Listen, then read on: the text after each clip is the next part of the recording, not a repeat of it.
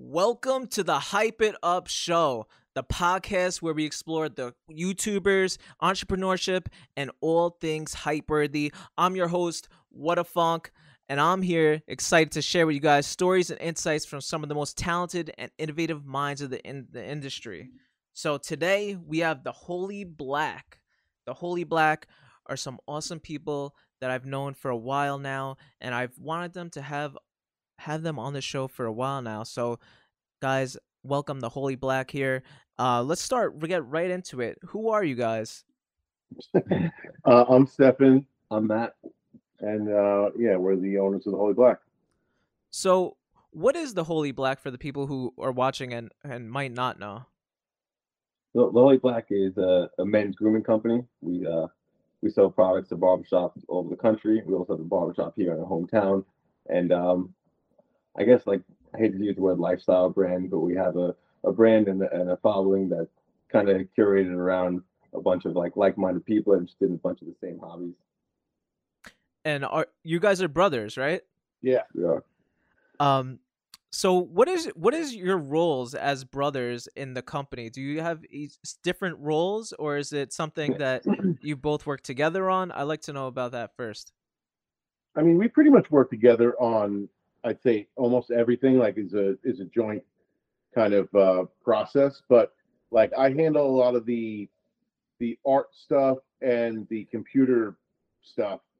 You know, like the technical stuff and and uh, like digital art and stuff like that. And then he handles a lot of the, um, I guess, events and talking to you know relations with our customers and with our, he handles all the social media that type of stuff. So it's um he's like the more the front front facing, and I'm like in the office, you know, kind of hiding in the dark. so I want to know how did you guys get the name the Holy Black first and foremost? You want me to take? I'll, I'll take that one. Um, so I was the, the whole the whole thing is I was working for like Cablevision. This is what been doing this for like 13 years, 12 years. Um, and I decided I wanted to start my own brand, and it was uh, you know I wanted to do something in the wet shaving world because I was really into like old uh, straight razors, and it was like kind of a little hobby. And I decided I wanted to do something with like a cool theme to it, and I was like racking my brain, racking my brain. And there's a saying in like guys who shoot like cowboy action shooting or like old school um, target shooting with like the you know with like the old uh, shotguns, black powder pistols, that type of stuff. They you know when they shoot the old school black powder, they call it the holy black. And like there's all these new black powders called like Pyrodex, and they're like cleaner and easier to use. But the guys who are like super traditional and do it the old school like OG way, they call it oh I only shoot the holy black. And I had like heard that term before, and I thought it was like the coolest thing. And when I googled it, like nothing came up. It came up in like very small forums, and like it was just it was a it, it immediately grabbed my attention. It was something that I could make my own. That like when you googled it, nothing else came up, and I just thought it sounded like really cool. And like you know when you mix it with the kind of branding that we do, like that old late 1890s, like black and white, and um, you know when you walk around with the holy black on your chest, like when we first made the first T-shirts, people would come up to us and be like, "What is that? Is that a religion? What is that?" Like a lot of questions about what it was, and it just kind of it just felt like it was like I wrote it down in the middle of the night, like I was like, "That's what I'm doing," and like and then uh, it just kind of stuck. And a lot of people like wanted to come to us with like deals and stuff. Like, yeah, but we're really you think about changing the name because it's a little. I was like, no, we're keeping the name. And there's something about those two words. Both those words are like trigger words, like holy and black. And they're like two words that like really stand out, but they've never really been put together. You know what I mean? So especially in like the like search engine optimization world where like those two things are like just never put together and really highly searched. You know what I mean? Yeah, I really I really love the name. Um, when I first I first met you guys, it was at um at a motorcycle event. Actually, it was at I believe it was at I I was following you guys before that, but I first met you guys at uh, at Moto Jam. Yep, Yeah, that's yeah, exactly what. That's the best event. at Moto Jam. That's where I met. That's where I met you guys in person for the first time after following you for a while. Uh, when did when did the Holy Black start? So I started about 12 years ago, but then what happened was I got so overwhelmed with this whole like it just got so busy that Maddie came on board what 10, oh, 10 years ago. I think I was only doing it for two or three years. I think it was like 2014, 2015. yeah. So yeah, we've been around for about 10 years, like full force. So you so what inspired you to actually take the leap and start the brand? Like you said you were into like wet shaving and stuff like that, but ma- what made you want to start the brand? Well, I hated my job. Really, the main the main thing. I hated my job, so I would like I would literally just read books on e-commerce and like you know passive income. You know all the books you read. Like one of the ones that really stood out to me though was like Four Hour Work Week. When I read Four Hour Work Week from Tim Ferriss, I was like, "Is this possible? Is this doable?" And a lot of the stuff in that book now is outdated. And, but at the time when I read it, I was like, "I think I could do this," you know. And and I really started just making like aftershave for my friends and family for like Christmas gifts. And then like people wanted like refills and then people wanted to buy them off me. And then I, I opened an Etsy shop and I couldn't keep anything in stock. And I said, all right, let's let's go full force on this like four hour work week style thing. And I completely went off the rails based on his recommendation. Like, you know, he's like, pick one product, only do this, don't get involved personally in the brand, you know, and like we broke all the rules doing that, but where it just was like so much fun to like to take like a like what you're doing for fun and bringing it into the brand and you know it just got kind of spiraled out of control. And that's again why you know when I brought Maddie and he's like let's pull this thing I was trying to like make side money you know like make enough money to like support myself and just kind of chill. And Maddie's like let's blow this thing out of the water. We're gonna go here. We're gonna go here. We're gonna hit the national shows. I was like holy shit. I don't know if I'm ready for this. You know what I mean? So, you know, we got to pour a little gas on it. So just to give you an idea to kind of like paint the picture of like when it all first started, like Stefan's been like a crazy creative hobbyist like since he's a little kid, always like building stuff in like our mom's basement and making fucking movie prototypes and you know really just like like above and beyond like just creativity. And I've always had small businesses and stuff like that. And when I saw him kind of exploding and starting to get overwhelmed, he was like like I almost shut it down. I was like, I can't do this. he got to the point he was like like I, I don't want I can't handle all this you know what I mean at the time I owned music studio and I moved him into one of my like smallest rooms it was like a 10 by 10 music studio Yeah, I was literally in my mother's basement Yeah. doing this like for the first year. Mm. and then um we moved in and we kind of joined forces and it was just me and him I had my phone he had a laptop we had like a, a little like shelf of like 12 products behind us And, and like we would like clap hands every time we got a sale you know what I mean and like we just st- stood in that studio for like three years straight and every time like like I would rent that room, we'd take our shit up, we'd move into another room, to another room, to the point we got like I built another studio, and then half the studio was for making music, and that paid for our space. So we had like free space to work out of, and then we got to the spot where we rented out our space, and we were able to take over the warehouse next door, and the studio paid the money. To, so we were like, kind of always like just finding a way to like grassroots build this business. Like we literally never had any investments. We started this business like a thousand bucks. Like Yeah. you know what I mean?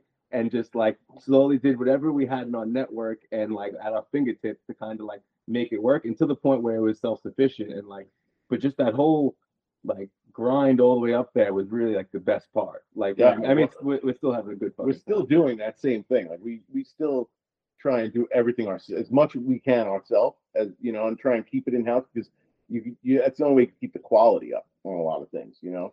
And you got to kind of pick your battles on what you farm out and what you do yourself, you know. that's why it's funny before you like which you guys have individual tasks like we do all the tasks like you know i mean from concept to shipping like all the way through um it's been like that for a long time but we enjoy it that way Yeah, if I wasn't having a good time, we would do something else. Yeah, so that I was actually just about to ask you guys about, you know, doing everything yourselves. So I want to know like mm. why like why is it the why is it so important to you guys to do it all do it yourself? Like why is that Well, important to you?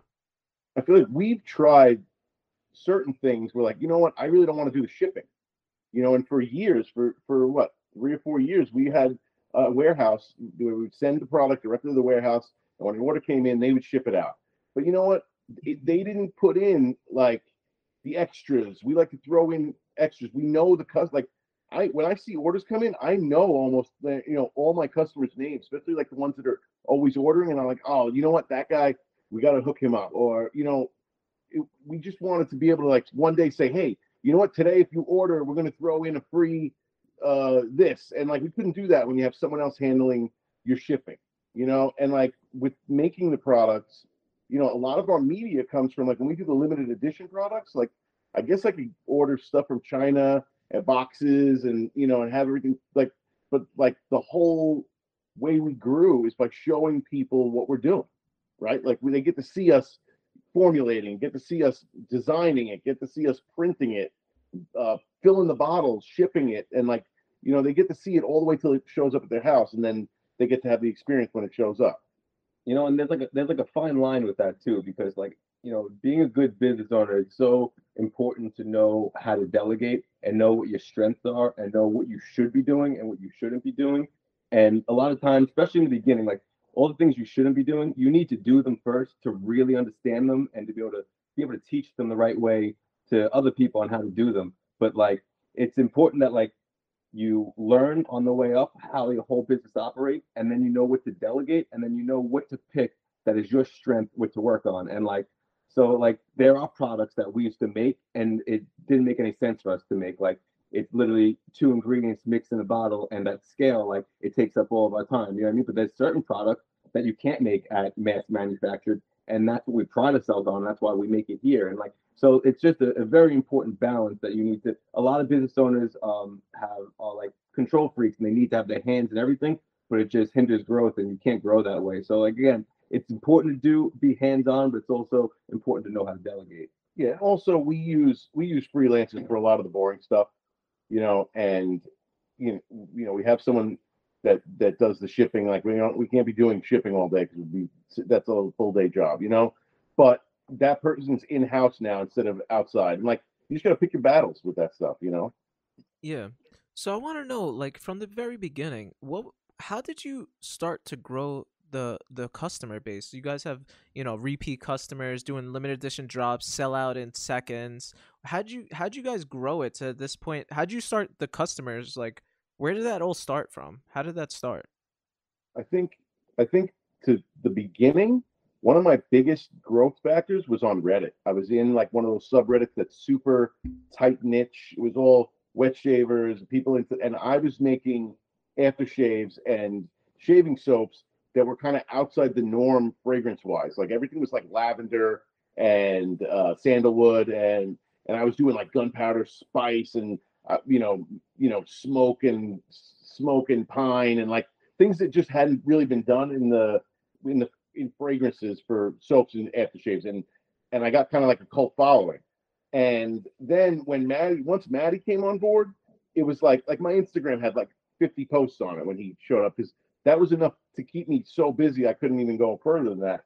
And when he came on board, it was like, okay, Facebook, Instagram, let's grow them. And it was at the time when you could grow them organically by just, you know, we were doing giveaways. He does loop giveaways with like a bunch of different vendors, you know, um, just making as much media. We had box visuals too, uh, making media with us, and he was on the payroll pretty much. He was with us every single day, and we tried everything. You know, we did everything from daily blogging to um, you know, shorts and skits, and we just putting out as much media as possible. And as you know, we're doing a lot of photography ourselves back then, and then we make friends with photographers and and do things in trade. We also go to every tattoo convention in the country, travel the country doing that, and just yeah, that's the whole other really, side of it is is really like guerrilla, like getting out there with a with a backpack on and your samples and your gear and your card and going out to these shows. Like we used to go out to all the big hair conventions before we could even afford tickets to get in. Yeah, we sneak into them. Sneak in with backpacks and samples, and we'd go and we'd be hitting every single person in there. And actually, Maddie was gangster. We, we we did a couple of these shows, one in Manhattan, one in Chicago,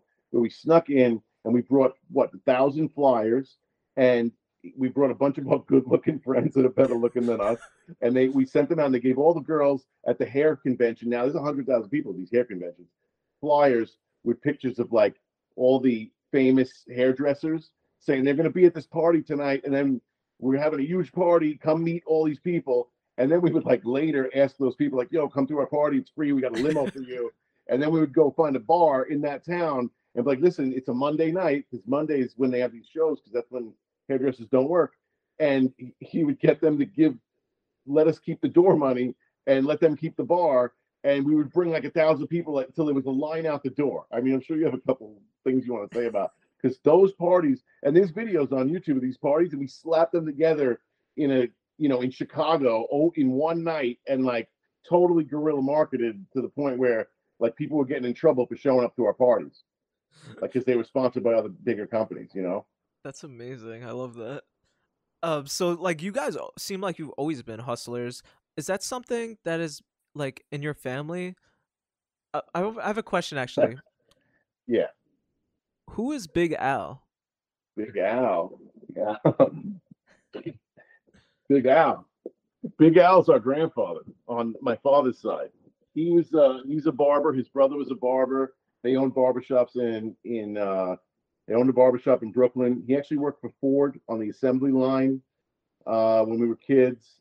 And uh he's got him, him both of our grandfathers were were like gangsters, you know what I mean? Like my my other grandfather was a tailor on my mother's side and uh, you know, my mother's a hairdresser, my father was a barber, my uncle was a barber. Like we got we're in that that industry. So like that's how we ended up getting into like when I inherited Big Al straight razors, I started sharpening them. And that's what got me into the straight razor shaving. And that's how I found that whole thing. So like we have like, you know, paintings of him hanging in the office and like, you know, uh what do we do? I do? love that he just even knows. yeah, he Big even know who Big Al is. You know, I, I Um, did a little so he- research.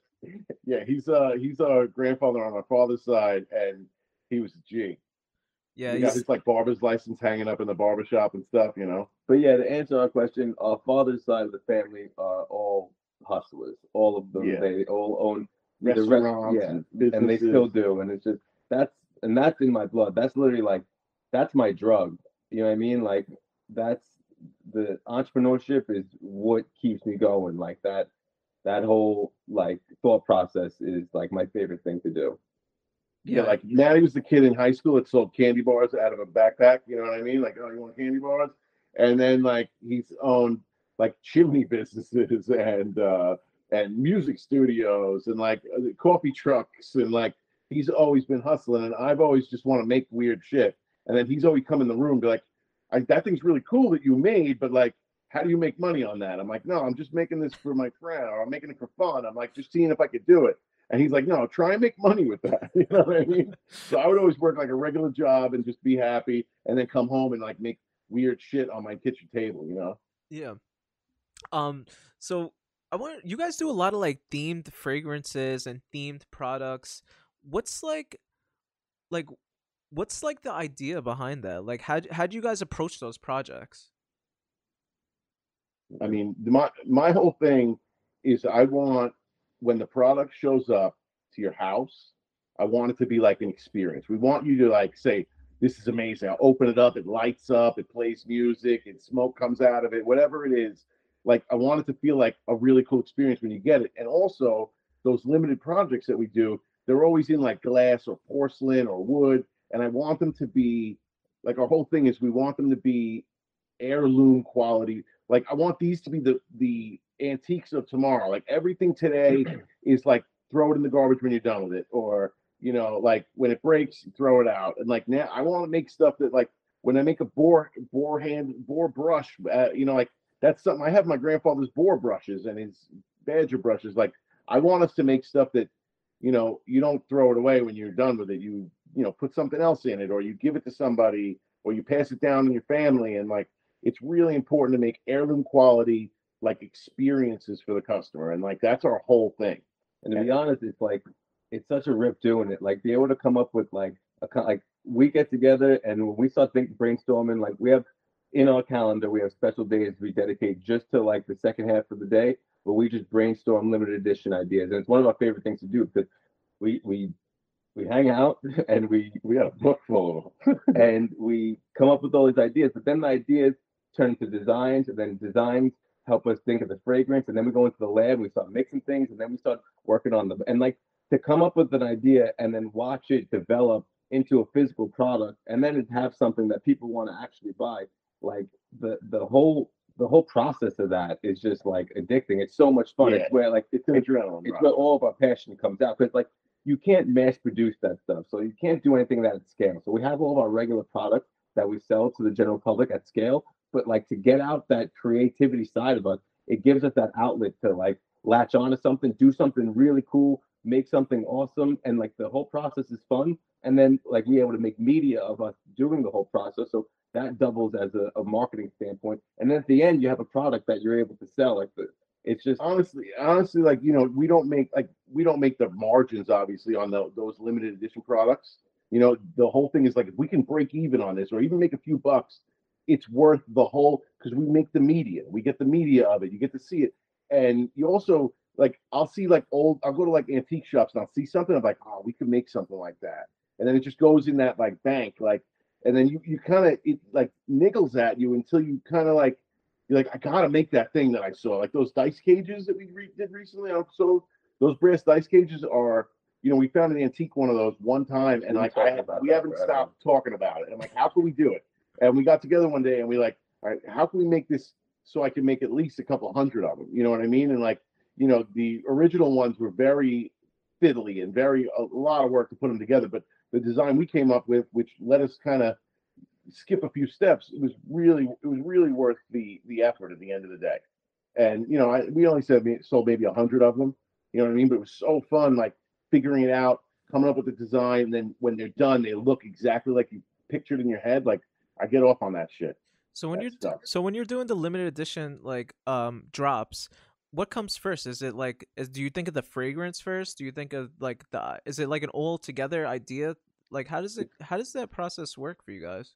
It it depends. Sometimes we see a piece of ephemera from like the 1890s from an old bottle, and it's like, oh, we could do something with that. Or sometimes you smell something like I order I order fragrances, like I order fragrance oils and aroma chemicals, things like that. And whenever I order them, I also order like little tiny samples of other stuff I want to smell. So sometimes something comes in the mail, and I, I bring it to him. I'm like, you smell that? Like that Durban poison that we just did was something where we always wanted to do a cannabis fragrance, but there was no way that we could come up with to do it. And then we started messing around with um, terpenes, and then also mixing aroma chemicals in there to get those like those dank fragrances and things like that. And we came up with something that smelled so good that we were going to make an aftershave. And I had the whole design done and everything. And when we smell them, like this needs to be a fragrance. You know, we changed the whole thing in the middle. So it, it really depends on the product because it's they're just little tiny ideas. And then when you start talking about them and you really start exploring what you could do with them, you know, and you have uh, you know another person to bounce the ideas off of, they they they evolve and they change. Sometimes they change right up to the last minute. You know what I mean? So you never know where the inspiration is going to come. Why why do you think the details are so important? You guys are very detail down to like the very fine detail. Why do you think that's so important? I mean, details. To me, details are literally everything. Every like, you know what I mean? It's um the big picture is only so cool if it's built up of really cool details. You know what I mean? Otherwise, it's just mediocre at best. You know, and like the, the thing is if you skip over on if you skimp on the, the little the little things it, it shows in the overall product. Like when i started the company i said i'm never going to go to plastic bottles. I'm never going to go to printed bottles. I'm never going to do this. I'm never going to do that. And because that dilutes like when i started it was hand cut labels and glass bottles but like you can't scale like that. So allowing us to do the limited editions lets us continue to like you know, stain all the labels with tea and like do all those processes that really, I don't know, it's just important that when you get it in your hand, I want it to feel like it's been on a shelf for a hundred years. And like, it, like sometimes we, we, some of the products, we put dust in the boxes and like, I want it to really feel like something that you would have gotten a hundred years ago. Like when things had to be made in glass and with corks and wax seals and, you know, the ribbons and the, you know, all those things matter. I think if it, if it was structured differently, where we were doing these products for just to make money, then we would have to skimp out on all those things. But the way we stay focused on doing it is like we wanted to be done to be a piece of art. Like we wanted to go all the way through and just make sure we stay within our budget. Like you know what I mean? But like hmm. at the same time, like we're not trying to just mass produce them. We're trying to make something that is truly special and handcrafted. Like that's the actual goal. Like you know what I mean? Yeah. So the Yeah. Your the Holy Black is like very well uh branded, ve- very well branded. Is that something that is thought out, or is that something that just comes naturally to you guys? What what? How is it so branded so well? I, I think the most important part when building a brand, and this is that I've learned, but the is that if you actually build the brand based around what you're actually interested in instead of trying to create a fake lifestyle, like you actually live the lifestyle that you're trying to promote, it becomes very easy and the brand kind of builds itself. Like, you know what I mean? It just, it, does that make sense? Yeah. Yeah, I think that like when you're you're into we're into like old cars. The the thing is, Maddie's really into like nineteen what like I'd say nineteen twenties to forties like oil and gas memorabilia, hot rods, that type of stuff. And I'm really into like 1890s to 1920 like Victorian. So you can see like the office is Victorian, and then like outside over there is all hot rods and oil and gas and like over the time that we've been like kind of doing this, we both have kind of met in the middle on the stuff that we both like, and and that's pretty much where all the branding comes from. I like the early stuff, he likes the later stuff, and like anywhere from 1890 to 1940 is all up for grabs for our aesthetic. And then as far as the actual branding, like you know, even the the logo, like the arrow and the cross and all that, that comes from an old defunct um what defunct um straight razor company from like early 1800s called Wade and Butcher that went out of business in like the 20s, and their logo is that circle with just a B in it with the arrow and the cross. And for some reason, I saw it on a T-shirt one time, like from this ner- like shave nerd website, and I was like, that is the coolest brand, like trademark brand I've ever seen. And I like I started like I adopted it pretty much because the company's been defunct for years and I started putting it on shirts. And everywhere I went, people would ask me, "What is that sign, signal? What is that?"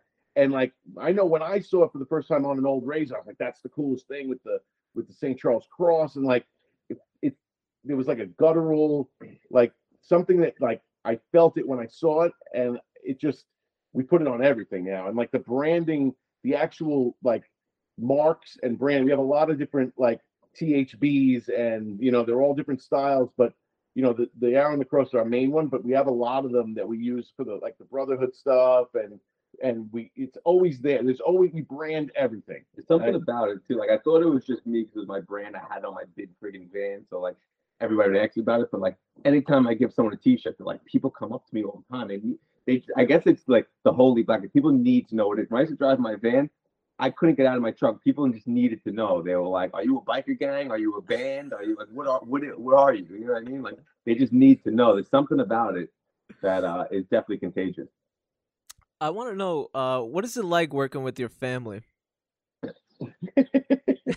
to be honest, like like you said, I've owned a bunch of businesses in the past. I started out with partners, and then I re- realized early on that partners is like the worst thing you could possibly do in general. Like that's just it's a bold statement, but it's true. Partners suck. And then um, after that, um, I would I had solo missions for such a long time, and like if there was one person in the world that I would be partners with, it's my brother, and the only, literally the only person. So like obviously like we're in the same office here every single day. Yeah, we literally like share that. We have one giant desk that we share. Like we have the same. We share an office.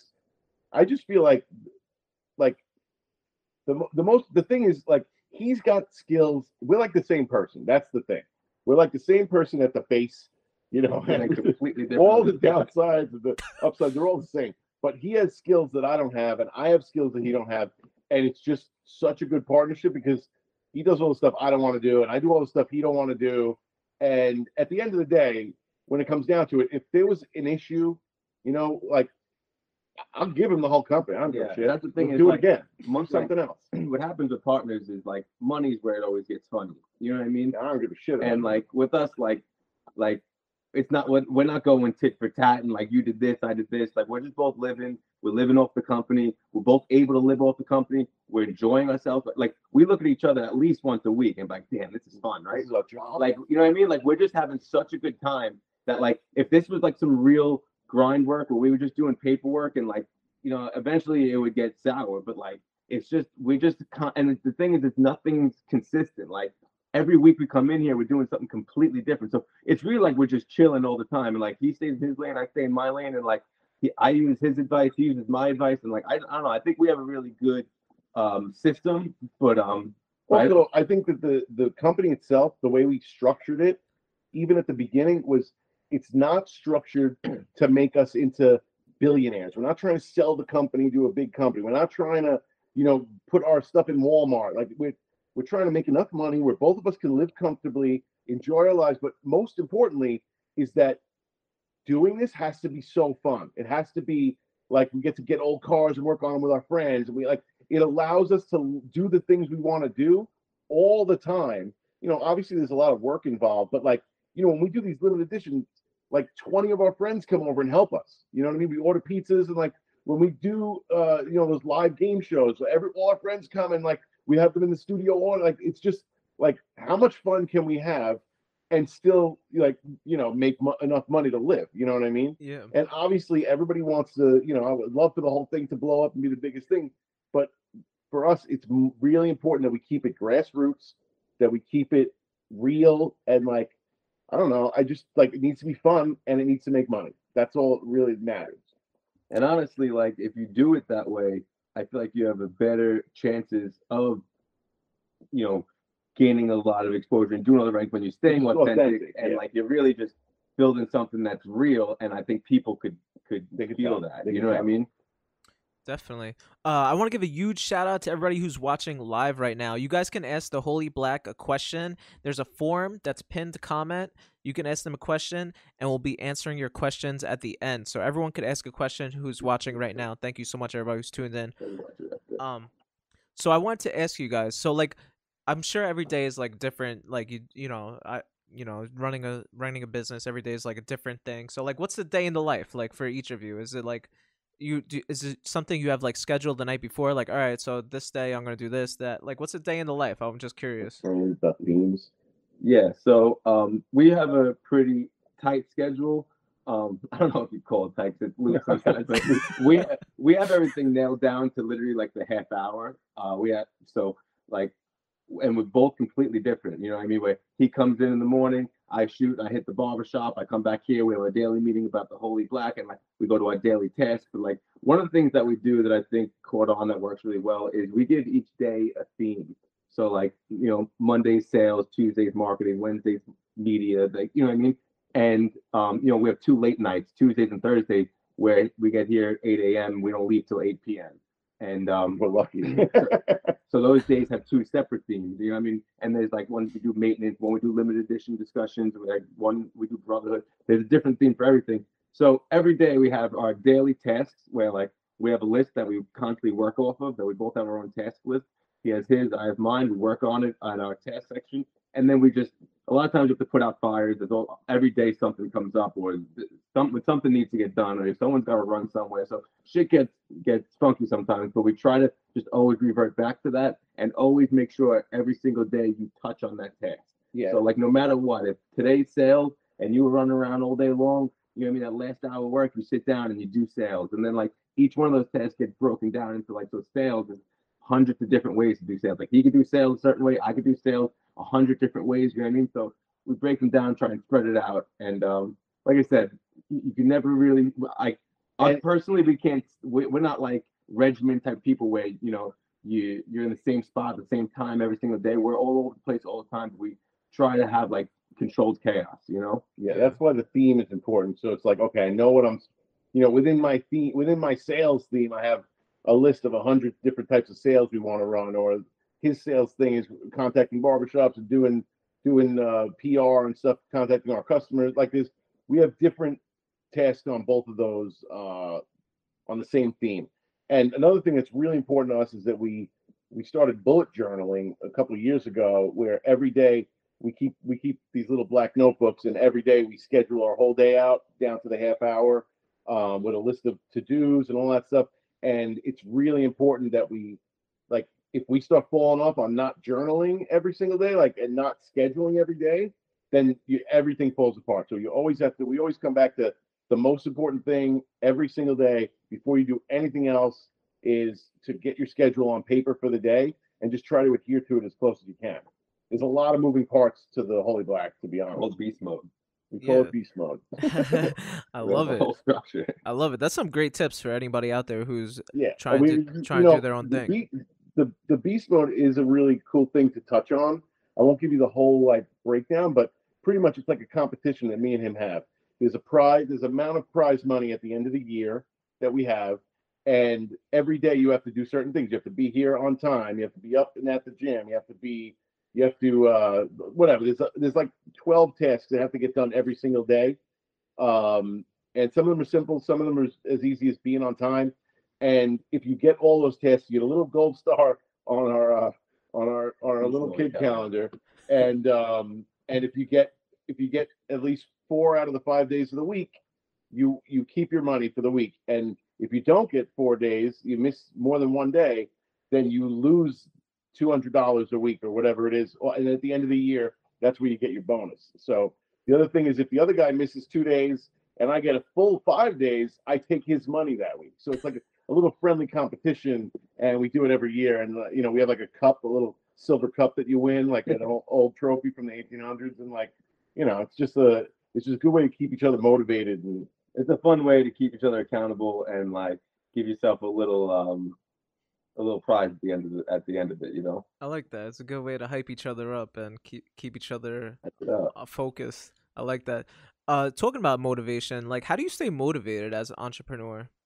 You know, because like there's always like to being an entrepreneur is pretty much like you're saying, like putting out fires every day. Like, how do you stay motivated during, you know, having to do that every day? I think it's natural, just like human nature, to kind of go in waves where there's points where you're super hype and you can't wait to get to work, and at times you get into slumps where you're like, "What am I doing?" Like, you know what I mean?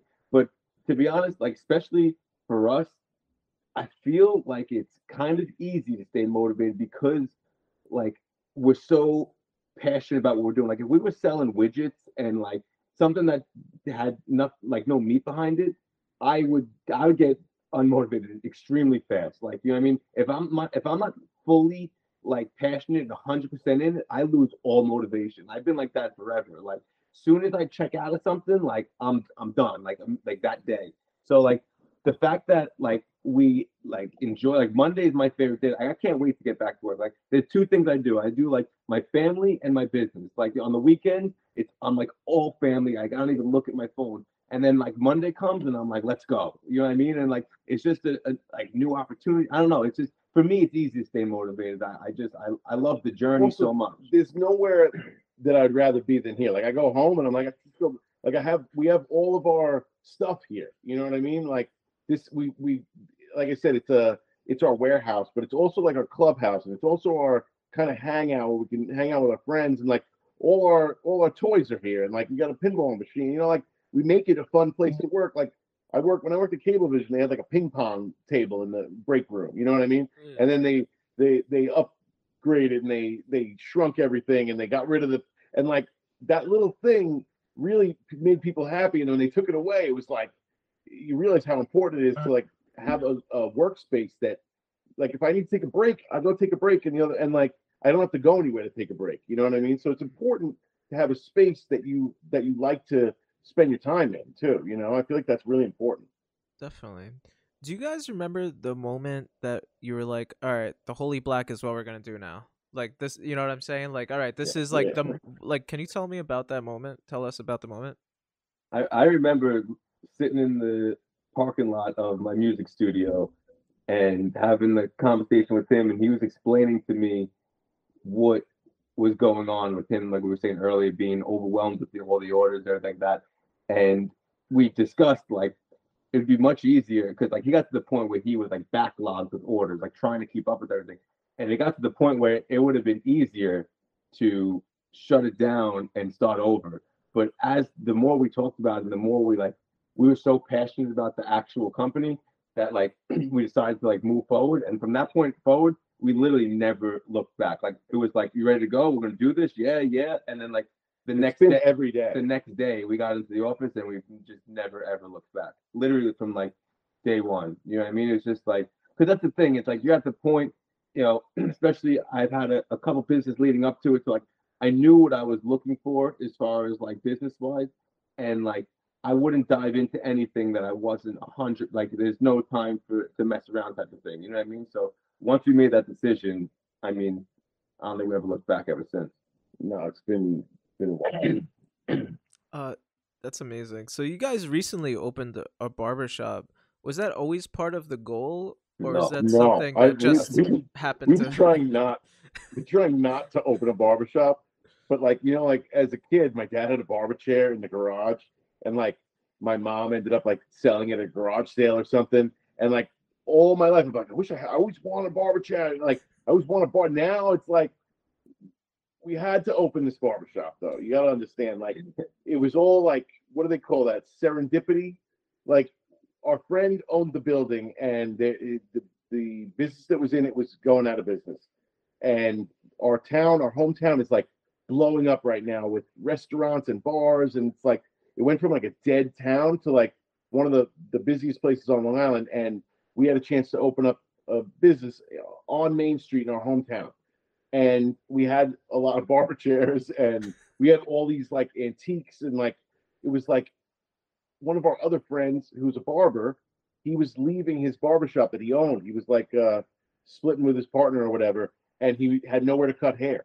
And it was like you know what? Let's just do it. And uh now i'm glad we did it because it's it's like the coolest thing we ever built. It's it's an amazing place. Uh, it looks exactly like we pictured it in all the the drawings and the ideas, and like it's just it's a dream come true to have like a showroom for our products, and also have some of the best barbers in the country. We have barbers that moved here from other states, and like you know, it's uh it's been amazing having having that shop. It's like you got to come see it. It's literally something that we tried not to do. So 'cause we wanted to do it, we knew like we had an e-commerce business that we could literally run from our phone, bring a laptop, go anywhere. Like brick and mortar is dead. Like you know what I mean? And like it, it made no sense to lock ourselves in. But like when it just like you said, like it all kind of came together when the the property came around. This corner brick building on our hometown.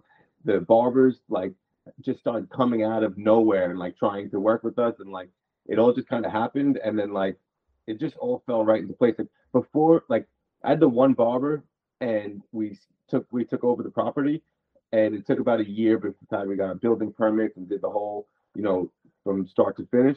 And throughout that year During COVID, yeah throughout that year we were just uh, reaching out to the people we really wanted to work with and we started setting up barber chairs inside our warehouse. And by the time we opened up we had six barbers already cutting at our warehouse and we just moved them into the barber shop and it was just like a smooth transition. So it was something we didn't want to do but yeah i, I am happy that we did it it's a, it's a lot though you know you don't when you're running a business and you add a whole extra business to what you're doing it like it, it, really really adds a lot to yeah. And we also we also have a we also have a nonprofit with the club with the uh, Order of the Holy Black. That's like another business that we're we're running, and it's just like you got to stay focused on that, and you need help sometimes, you know. So we got a lot of people helping us out with a lot of things, you know.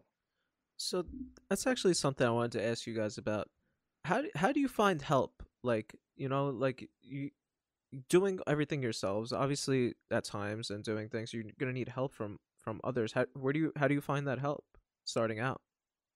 i mean like that's starting out, it was just our friends and family. Like, you know, my my my sister, my brother-in-law, my, my his friends, his his wife, like everybody, like we need help tonight. Like we have a big order to fill. Come down and help us, and we'll buy you beers and pizza, or or we'll, you know, like whatever we could do.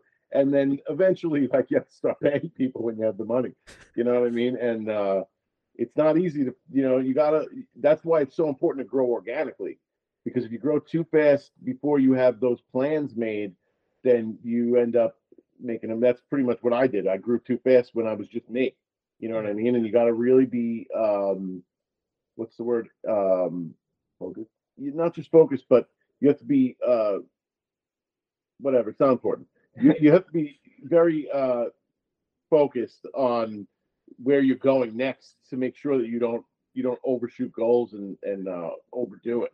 I mean, we really tried to focus on building this company so we didn't need a lot of employees. Because really, like, and that's why the the barbershop like a little bit of a uh, like he threw in a monkey wrench because for that, like, you know, anyone could take a, a building, put a bunch of cool shit on the walls, but like, the employees the heart of the whole business. Finding good people to work, and you could ask any single business owner, and you ask them what's the hardest part of their business, they will find you is saying they'll tell you that finding good work, good workers. You know what I mean? It's literally the hardest part, and it's the whole business. You know what I mean? Like the the barbershop without a solid team, and like I'm so so particular about the people we put in there because like one person could fuck up the whole business. Oh, excuse me. Um, one person could really, um, you know, like if you have a good vibe going and you have one person that's off, it's like cancer. It'll spread. You know what I mean? So it's really, really, really hard. And still to this day, for the actual Holy Black, as far as employees, there's still people that are our friends that just work for us now. You know, we've never really we tried a few times like hiring and putting out ads stuff like that, but the warehouse is like more than just a workspace for us, you know. So like you have to be someone tight, family, you need to be family to be in here. have a key to come in here and do what you got to do. You know what I mean? So, but we're at the point like we only have one like steady employee outside the two of us that we don't like. Besides the people like we outsource things to, but like in house, there's only one person that does that makes stuff and ships stuff and does stuff around the shop and just kind of helps us. And then, um, and honestly, that that's the best way you can go. I tried to focus on that, and that's why I got into the music studios because it was just it was just me. And You know what I also mean? that four hour work week was always like you could do this, but one person like you can. But you know, the most important thing is like if you, you want to go away for a week with your family or you want to go on vacation, you you know, and you're the only people that work there, you have to design the business around that. It's important like that you're able to do that. So like I can do my whole job from a laptop as long as I'm not, you know, producing product.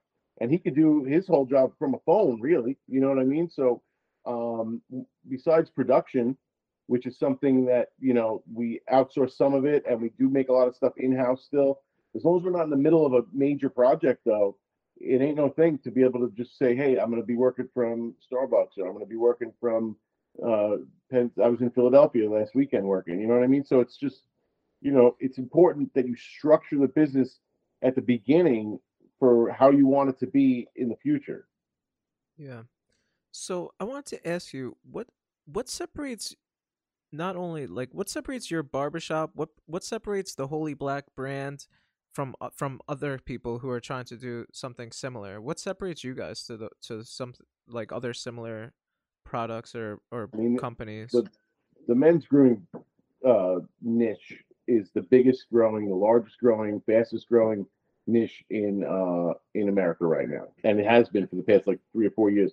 Especially when the beard thing was really hot, that was a huge uh, boon to the industry. But you got it like everywhere we go, it's like another beard oil brand, another beard brand, another uh, you know pomade brand pops up, and like it's it's not. Listen, the product has to be good.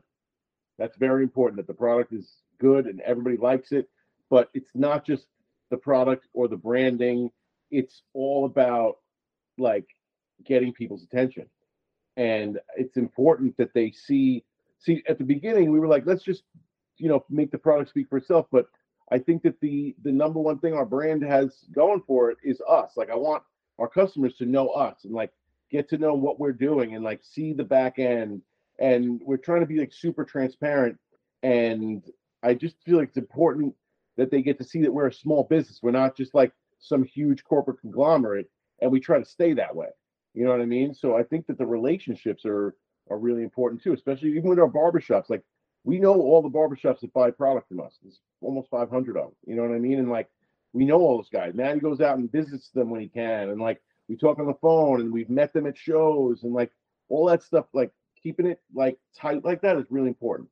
What else do you think? No, yeah, I mean what you're saying is exactly on like the the re- keeping relations and not being like trying to blow it up to the point where it's corporate and sticking our products in Walmart and the products. I'm like we're literally the only pomade company that you can't get on Amazon You can get anywhere. Walmart. You can only get it from us or at a barbershop. And like our barbershops know, like I also won't sell to the barbershop around the block from you. And like I like you said, I have I've created personal relationships with everyone we work with, and everyone like we don't have any sales rep, we don't have any distribution. Every single shop that we're in, I literally reached out personally, Or we met talked to them. them, Yeah.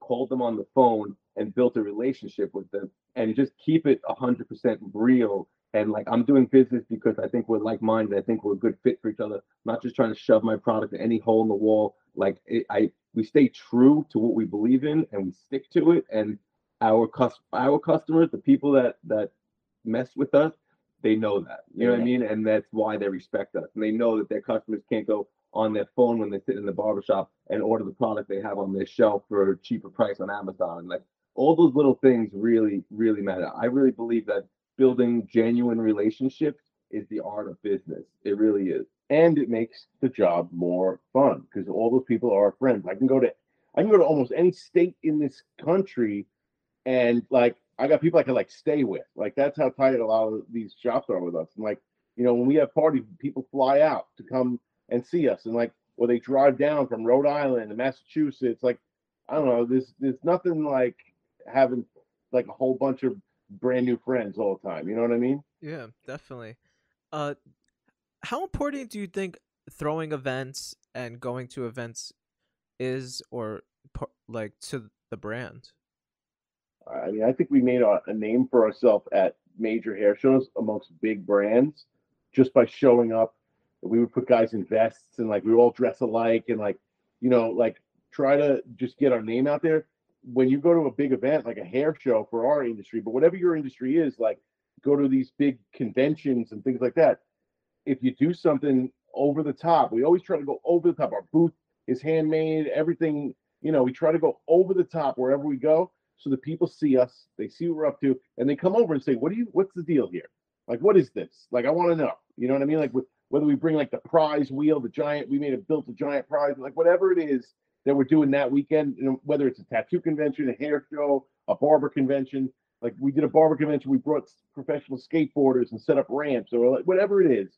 You got to show up to it. Don't just go there and and go talk to people. Go there and like have a plan, you know, and that's the best way to to go to events. And then when you throw events, Maddie will tell you about throwing events. Really. Yeah, and even even going to events is so crucial to like if you know your brand and you know your demographic and you know the people that are your customers. Like at Moto Jam is a perfect example. Like like I met you there and we're here years later still talking. And that was like every single time I went to an event and- and to this day, every single time I go to an event, I leave that event with making one contact that was worth the whole event. You know what I mean? Least, yeah. and like so that's what so is getting out there finding your customers and showing like you know if if you have a brand that's based around hot rods and motorcycles and skateboarding and tattoos and all these things and then you go to all these shows you're like you're expanding your horizon like you can go to hair shows and you can get like your wholesale customers and stuff but then you want to get your retail customers the people that are going to be your customers for life you go there and like he said you show up like i we go to i can't tell you how many events we've been to and every vendor booth has a vinyl banner and like a Table, tablecloth with yeah. like their name on it and it's hyped on That's it. you know fake wood tablecloth. You know what I'm talking about? And and then we come there and we built like it literally takes me four hours to build my booth. It looks like a log cabin, and like it's all hand painted canvas signs and like you know what I mean. So like when you when people leave, it gives them like social currency. It gives them something to talk about when they left. Like did you see like did you see that one thing? You know, I'm always trying to bring one thing that like resonates with people. You know, and then throwing events is the same thing. Is like bringing all these people in. But you have a lot more control. Yeah, and exposing them to what you're capable of. We like to throw like like really wild, like just Yeah. bizarre type of events. Again, just to give people something to talk about. Like when we do events, I always hire sideshow performers that come and they're like, it could be like bingo or whatever, and these guys like swallowing swords and there's girls hanging from chains. But like it just it like when you go over the top and like and then on top of that, you get the whole media aspect. Like media is king. Everybody knows. Like you need to be creating content, and there's no better way to create content than to throw an event. than to know? actually do stuff. Like Yeah. people trying to create content out of nothing, you might as well do stuff, do Yeah. fun stuff, and document it. and get it on video. So I wanted to talk about since you're talking about media, I want to talk about the commercials and the promos that you guys come up with. Um, they're really well shot. Everyone should go check them out if you haven't seen them yet. They're all amazing. Um, so how does how does the ideas come up with these like for these commercials? Is it something that is like thought of before the product, or is it like after the product's made? Like how does how do those ideas for the commercials and the promos? Where does that come from? Just heavy brainstorm sessions. Like that's really what we do. Uh, Me, me and him aren't always in the office a lot together, but when we are, we're we're pretty much just working on. So when we're together, we're working on brainstorming ideas, whether it's for media. We have a media night, and uh, Box Visuals comes through, and because uh, he can tell us what he's capable of. So a lot of times he comes up with wild stuff, and I'm like, we're not doing that. He's, to be honest, he's an absolute genius. He really is. He's Box something. is one of the biggest assets that we have. He's one of the reasons why we have any of the exposure that we have. Um, He's he, a media beast. He can just he has his finger on the pulse of trends. He can do amazing things with very little uh equipment. Like he rolls like we roll. He comes in and he's like run and gun. He doesn't need to doesn't bring light, like lights and you know we've worked with other videographers. We had one the first video we ever did. The guy came in, he laid track in a barbershop so we could have a dolly come through. It took him all day to set it up. We got one shot. We got 12 people saw the video, and I'm like, never again. We had to pay him like all this money. And then Box Visual shows up with like a the first time he ever came through, he had an iPhone on a gimbal. And I'm like, who is this kid? And Manny goes, trust me, he's amazing. I'm like, get him out of here. He comes in, he shoots his video. When I saw the video, I was like, holy cow, this kid is a genius. And he's been with us ever since. And he's only gotten better and better and better. Now he's doing like the AI stuff, the videos, the AI, and he's blowing up. And like, you need to have somebody who works on your level. You know, like you could spend a whole day shooting. Box comes in in an hour. Like sometimes just get the shot. Do the do what you need to do to get the shots and put out as much media as you can. You know, uh, Yeah. don't waste your time. Definitely. Um, so I wanted to ask you, what are what are some of the challenges you guys face as entrepreneurs, just for other people to, to relate to? You know. I think the biggest challenge of being an entrepreneur is not like you know if you have a conventional job you have like direction and being an entrepreneur and being your own boss you you have to you have to like there's no one telling you what to do next you know what i'm saying and i think that's the biggest challenge and that's what like sets apart um, good entrepreneurs from bad entrepreneurs is just like being able to to have the um uh what's the word i'm looking for the discipline to to know what's next and to do what's next and not do the easiest route but do what like comes next what's the actual next step opposed to what you want to be do next Right. Because sometimes you slip and you start just doing the easy, quick tasks just to get them out of the way that are right in front of your face, and you lose sight of the big picture. Mm. but i i find for me personally that is always like the biggest challenge is there's that it's like like there's always things to do and you're always working on the next thing but you never know like if you're going in the right direction or what like you know you're kind of just like throwing a bunch of stuff at the wall and see what sticks you know and like it's the, it's the fun part of it but that's that's definitely a challenge. Yeah, and also technology is changing so quickly. Like we're always trying to be on top of the next trend and the next like what do we need to be? Like what's the new the new social media coming out? Is it this? Is it TikTok? Is it Lemon8? Is it what you know? Yeah. Like where do I need to be focusing my my media machine at too? You know, and like Mm. things change now with AI. Things are going to change even faster, and like you know, th- things are you, you just got to, It's hard to stay on top. Like it's not like this is the 1950s where things you know with the industrial revolution, like with the technology, things happen overnight. Like tomorrow they could shut down Instagram. You know what I mean? Yeah. Or you know they changed the Instagram algorithm, and now you have to change your whole whatever was working before is not working anymore. So you have to always be trying new stuff. So, what's some advice? Because this show's geared towards people who are entrepreneurial. What's some advice for someone who hasn't yet take that leap and is thinking about taking that leap? What's some advice you guys could give to those people out there who, you know, who are on the edge? this is my this is the one that I always tell people is when you start, pick one product, one product, test it thoroughly in the market, whether it's with landing pages, email signups, whatever you want to do. One product, test it. If it looks good, then go forward. But when you start doing line extension and adding lots of products and a whole lot, a lot of people want to start with a product line, which you know, I started with aftershave, then I added soap, and then things got out of hand and now when when it's time to restock 25 30 products now you have to have the capital to meet minimums for 35 products you know what i mean so um, you got to be careful how how you grow your product line so start with one product make it work and then move on from there i think that's a really good good piece of information for anyone wanting to get into like e-commerce Mm. I think personally, I think that the um the what was the question again?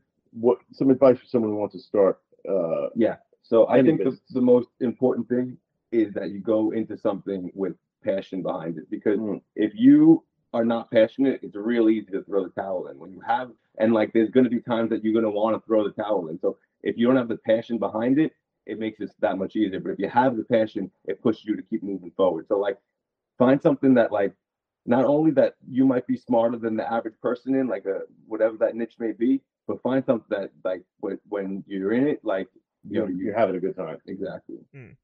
Uh, I have a couple more questions for you guys, but everybody who's watching live right now, you guys could fill out the form, ask the Holy Black a question yourselves. I'm going to be asking them your questions at the end very shortly. So ask your question. The form is in the chat. You guys can ask your question right now. But um, I have a couple more questions for you guys.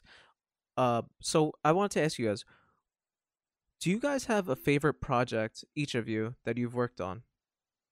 You go first. Um, I, you know, the Vampire Hunter kit is my number one because it was something I always like. We've talked about looking at old real antique ones, and it looks so much. There's one like right next to me right now. This it looks so much like a real antique. Like that's the one where we put the fake spider webs in it uh, with the glue, uh, the glue gun, and then we then we covered them all in dust, and then we wrapped them in brown paper, and it really is and look like has a real piece of garlic and a real oak stake, and it's it is a vampire hunter kit, and it's also the product. And I don't know that that was the most fun to make too. It was like we had all our friends in here. Um, you know, it's either that or Black Magic. I think Black Magic was my favorite fragrance that we have, that we ever made. Yeah, But my favorite project, I think, would have to say the grease gun. the grease gun. The grease gun was probably my favorite, just because like it's like that's like old oil and gas and like stuff like that is just like my favorite. And the way that came out with the old Gulf, um, I, I would have to say that would have to be Yeah, that's all based on like old oil cans and sprayers and stuff that we have in the shop that we I just kind of ripped off old old designs from and it really looks like something you would have bought in like the late 30s and uh that was a cool project we're going to probably do that one in a little bit of a different style Yeah, those are both awesome, awesome projects. Um, so I wanted to ask you guys.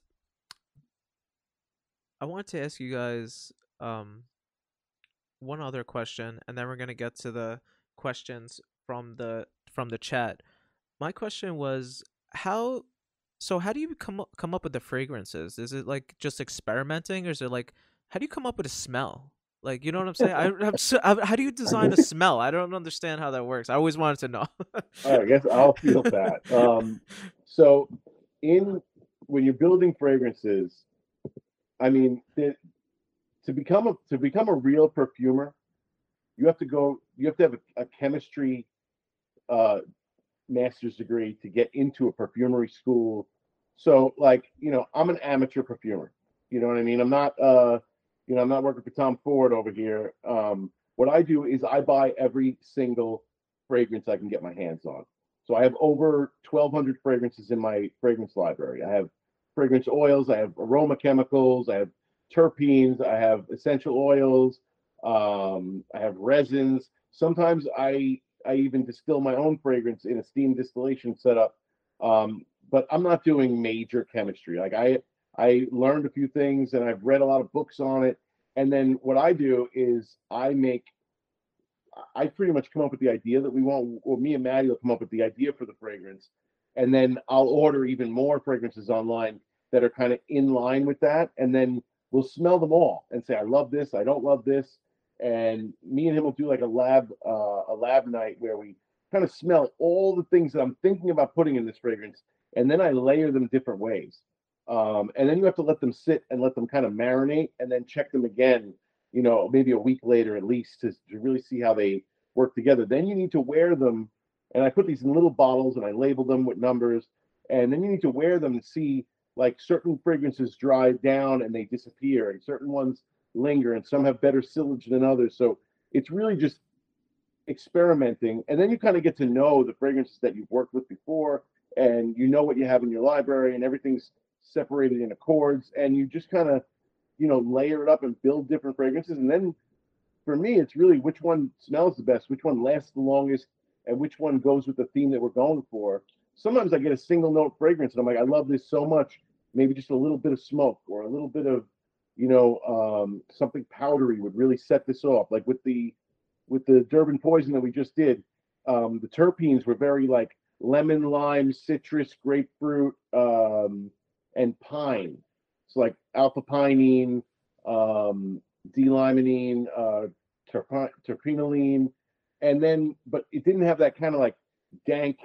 I hate to say cat pee, like rhubarb. You know what I mean? The types of fragrances that you know you want for cannabis that kind of give it that Mm. that dank fragrance. So I, I used actual um fragrance from a rhubarb, which had that bitter, you know. So you know, you just kind of like come up with ideas and try them, and and uh, you know that's how we build fragrances anyway. Here, we you know it's amazing. I, I always wanted to know. Thank you for letting me know. Um, so we go we do this thing on the show at the end where we go through like five favorites, just a quick, quick, not thinking too much about it, like quick thing, and then we ask, then we get the questions from the form of that people filled out. We got a bunch of questions lined up already, We but let's let's go through the five faves real quick. Uh, favorite pizza topping. pepperoni. I guess if I had to have a topping, I'm honestly like a straight regular regular, regular slice. Me too. Regular Cheese slice? pizza. Don't put nothing on my pizza. Favorite Favorite Gardens, if you got it. uh favorite car. 1951 Lincoln. I don't know. That's hard. 250 GTO Ferrari has always been my favorite car, but like, I don't know. I like 1949 to 51 two door Mercs chopped. That's where I'm at right now. But like in a month from now, I'll Yeah. be into vans. You know, or- where are you at with that? I mean, I like to stick with like a early traditional Model A coupe or roadster. I like Phaeton, Yeah, the the 28 Roadster. Phaeton uh favorite cartoon growing up. Felix. Felix the cat? Uh, I was like a Smurfs kid, I think. I'm older. I'm 42. I'm like, I was the last with Smurfs. Uh favorite place you've ever been. Buzios. Buzios, Brazil. Me too. Uh favorite color. Black. Yeah. On, that was just a fun one. All our clothes are black. Everything's black over here. that was just, black everything. that was just a fun one for you for you guys. All right, uh, now we're gonna take some questions for everybody who's watching live. Yo, I just want to give a huge shout out, huge huge shout out to everyone watching live. Really really appreciate you. If you didn't yet, hit that like button. Um, so we're gonna run through the questions real quick. Uh, first question: coffee or tea? Coffee, black. Agreed. All right. Next question we have here. Next question we have here. Uh, biggest inspiration. Biggest inspiration? That's the question. yeah. Big Al, man. Gotta be Big Al for me. What do you got? With you. Are you with me? I'm with you. You're, my- you're answering. I'm answering these. oh god. Uh, one dead musician you would love to see live or meet. Ooh, Jimmy? Jimi Hendrix? Take it. Uh, yeah, I'm a Jimi Hendrix fan. All right. Willie Nelson, he's alive. But I still want to hang out with him. This, this one's from uh the homie Smooth Craig. It's awesome to see two bros working together. I'm on a new journey working with my sister with our new brand Cornish Haze in the UK. My question to you both do you fall out or is it just a sister thing? My sister is a slave dryer. I'm the one who has the cabinet joinery for 27 years. It's great to meet you on here. So he wants to Yeah. know pretty much do you guys ever have full fallen out while we're having to work together? I mean, it's inevitable. You spend enough room, uh, enough time in a room with anybody. After a long time, people get on your nerves. You know what I mean? But as long as you can push through and not hold the grudges, that's the only thing that matters. That's the thing. Neither one of us hold grudges. So, like, we'll get We'll get into we'll it. get Don't into don't it. And then, like, an hour later, I'll hit him up, like, let's go get dinner. That sounds like be. That sounds like over here too. Um, You so work this, with your brother, don't you? yes, that's that's what I was saying. It You sounds know. li- it sounds exactly like here. All right, this question's from A and T. Tell us this cool story about Big Al. Big Al. What's a good story about Big Al? oh, yeah, give him a good big I story. know. I don't want to ruin it. All right. So Big Al, he lived in Florida when we were kids. And yeah, he would bring me. He'd bring me down. I'd just fly down there as a kid, and he used to have a, a mail truck, like a, a Grumman Jeep, and he would let me five years old. He used to let me drive it around the neighborhood, and uh, he would like teach me how to play golf and all, and put me on the roof of the house. But one of the main things he he painted everything Rhinestone. gold and and like metallic silver with rhin and he would rhinestone everything. All the rocks outside of his house were rhinestone. All the all the Jesus statues on the front lawn were rhinestone and spray painted gold and silver. And one time the neighbors they thought there was like a, a UFO or something. They were freaking out, and it was a, a giant tortoise that he had spray painted gold or silver, and he let it loose in the neighborhood. Like, it can't be good for the turtle Covered in rhinestones. you know, like to be painted gold or silver and, and covered in rhinestones. But the thing like wandered around the whole neighborhood, like the police came and everything, like they didn't know what the hell it was. So that's a good big house story, I guess. Yeah, that's amazing. That's He hilarious. had like a little pencil mustache. He was the coolest. I love it. I love it. Um, and another question we has from Andrew Bergen. What is the nonprofit you run, and how can we help support if we're local? So um, we have a our nonprofit is called the Order of the Holy Black, the Holy Black Brotherhood. It's actually a social club. Um, we do have a 501c3 that we do use for when we run charity events, but we also are a 501c10, which is a social club. Um, the only way to to I mean, you can always support by coming to our events. Um, you know, and you know we do donations for we did uh, Wounded Warrior recently. We do uh, we really focus on men's mental health, things like that. But um, we do have open houses. You come down to a meeting, uh, come to one of our events, and um, you know we're always looking for new members if you're if you're local. Sounds good. Um, all right. I think that, let me check one more time if there's any other questions. I think that's the last question. But um, I just want to know, like, what's next for you guys? Do you have any future plans? Any maybe sneak peeks or leaks that, or like maybe you know some that people Yeah, I got something could, could know about? Yeah, like, what do we what's? What what's going on? about? What's next? We actually, um, this is we haven't said this to anybody. No one knows anything about it besides me and him. But we are. I can even show you. What is it? Ooh, I'm excited. I don't even know what he took. Oh yeah,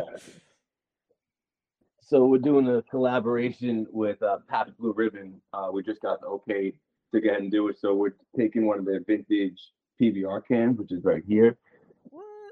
and then we we squished it down and we made it into a pomade. So this is what the pomade's gonna look like. Wow. I don't know if you can see that, but like here's the. So that's yeah, it's a so P. sick. Yeah, it's yeah pretty those dope. going into production probably next week, and then uh, we'll be offering them for sale on the site, on the uh, at the barbershop, and then at a few select places through through Pabst. And we'll send you one. Yo, that is so sick. PBO. I want to do yeah, a big shout out to you for doing this show. It's pretty cool what you do. You, yo, you know, th- making up the media to get passed out to uh, fellow yeah, we were saying before we came on the show, like you're the biggest hustle that we know. Like since you've been like we've been following you, and you've been following us for like almost ten years, and like you're always hustling. You always got stuff going on, and uh, I Keep think it fresh. I think it's great, man. yeah, hype it up. Hype it Thank- up. Thank you, thank you, thank you. I want to give a huge shout out to you guys. Uh, thank you guys so much. You you guys were actually one of the first people on my list of people when I wanted to do this show since meeting you. Um, and I wanted you guys to definitely be on here to hype other people up because you guys definitely hype me up. So I, I wanted other people to get hyped up as well. Um, so where can people find you? Um, and where can people follow you? Where can people buy I buy mean, Holy Black? We're the Holy Black. We're the Holy Black everywhere. So you can search anywhere and type in the Holy Black anywhere, and you'll find us. We got Instagram, is where we're probably most active. We have a YouTube channel here um, with lots of old stuff and new stuff, and um, I think that's you know the holyblack.com. If you if you're looking for products, um, sign up for our newsletter and our SMS, and you get uh, you get a lot of deals there and like exclusive stuff and I think our next event, our next big event is going to be having a car show here in Lindenhurst, New York. It's going to be probably the biggest car show that the island's ever seen. It's going to be amazing. Uh, I think it's July 23rd. It's on a Sunday. So if you want to come down and, and meet the Holy Black Brotherhood, meet us, hang out, see some cool cars, you know, that's a great time to come out and and uh, meet the family. You know, do an after party here at the compound. That sounds awesome. That sounds really, really dope. Um, once again, I want to say thank you to the Holy Black, you guys, for being here, showing some love, and getting people hyped up, and letting people know a little bit more about uh, the brand and a little more insight about everything you guys do. And running the show and everything like that. I just want to say thanks again, and thank you everyone who watched live right now. If you're catching the replay, hope you guys enjoy it. Um, and thank you again so much, guys, and Thank shout you, out to man. everyone watching. Yeah, we'll talk to you soon. That was great. And um, we'll catch you guys on the next Hype It Up show. Thank you so much, everybody, for tuning in, and peace out, guys. Peace.